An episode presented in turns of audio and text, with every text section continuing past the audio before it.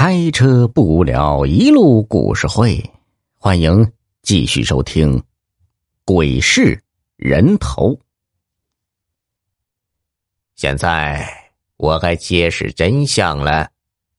马探长点起了烟斗，慢悠悠的吸了一口。首先，我们知道，那个被毁的人头是因为特殊定做的金钗被认定是刘氏。可是刘氏从这里出来的时候，头上也戴着金钗，这就说明了一件事：实际上至少有两根金钗。当时刘氏带着一根金钗出门，那另外一根金钗呢？可能是藏在这里了吧？云道长，能先让我们搜搜你的房间吗？云上人脸上出现了惊慌。可没等他回话，李局长大手一挥，几个警察就进了云上人的卧房。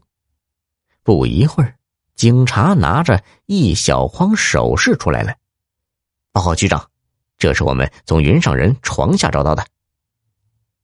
李局长疑惑的盯着道士，这么说，杀死刘氏的凶手就是你云上人了？云上人急忙辩解：“不不不，不是。”这是刘氏捐给我们吕祖堂当香火钱的，只是我还没来得及去首饰楼换钱。当然，仅仅凭这些东西，并不能证明是你杀人的。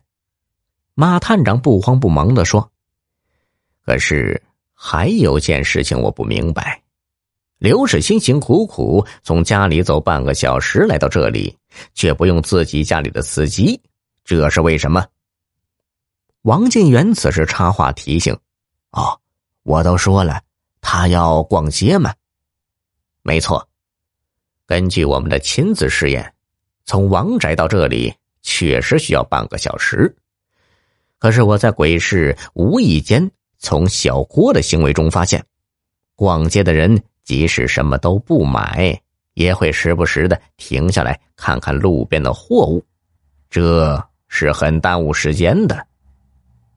小郭问：“那这么说，刘氏实际上是马不停蹄的从王宅走到这里，而不是逛街？”“对，逛街只是为了掩人耳目。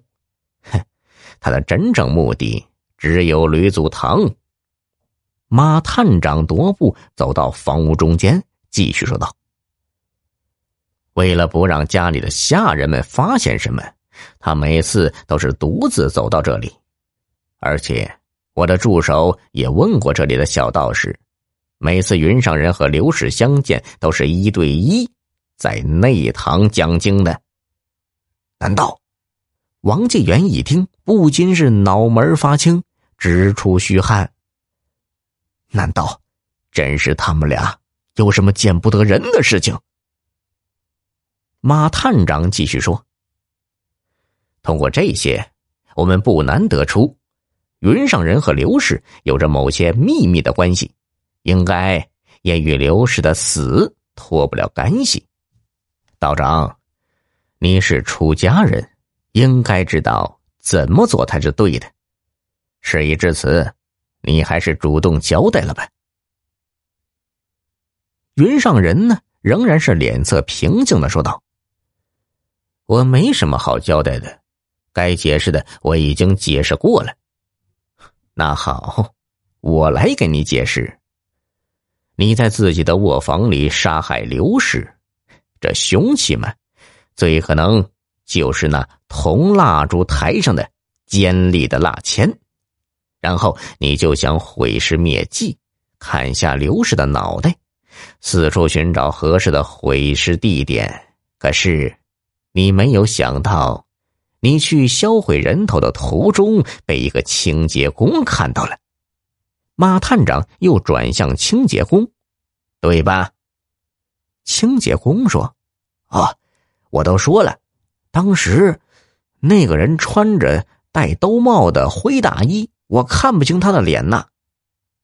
对呀，当时云上人从吕祖堂出来的时候，肯定是穿着道袍的，否则别人看上去会觉得很奇怪。他把大衣和包着人头的包袱藏在宽大的道袍袖子里，等走到偏静的地方，再穿上大衣，用帽兜挡着脸，四处寻找丢人头的地方。正好这时又下起了雨，云上人不小心滑倒了，而这一幕都被这位清洁工看在眼里。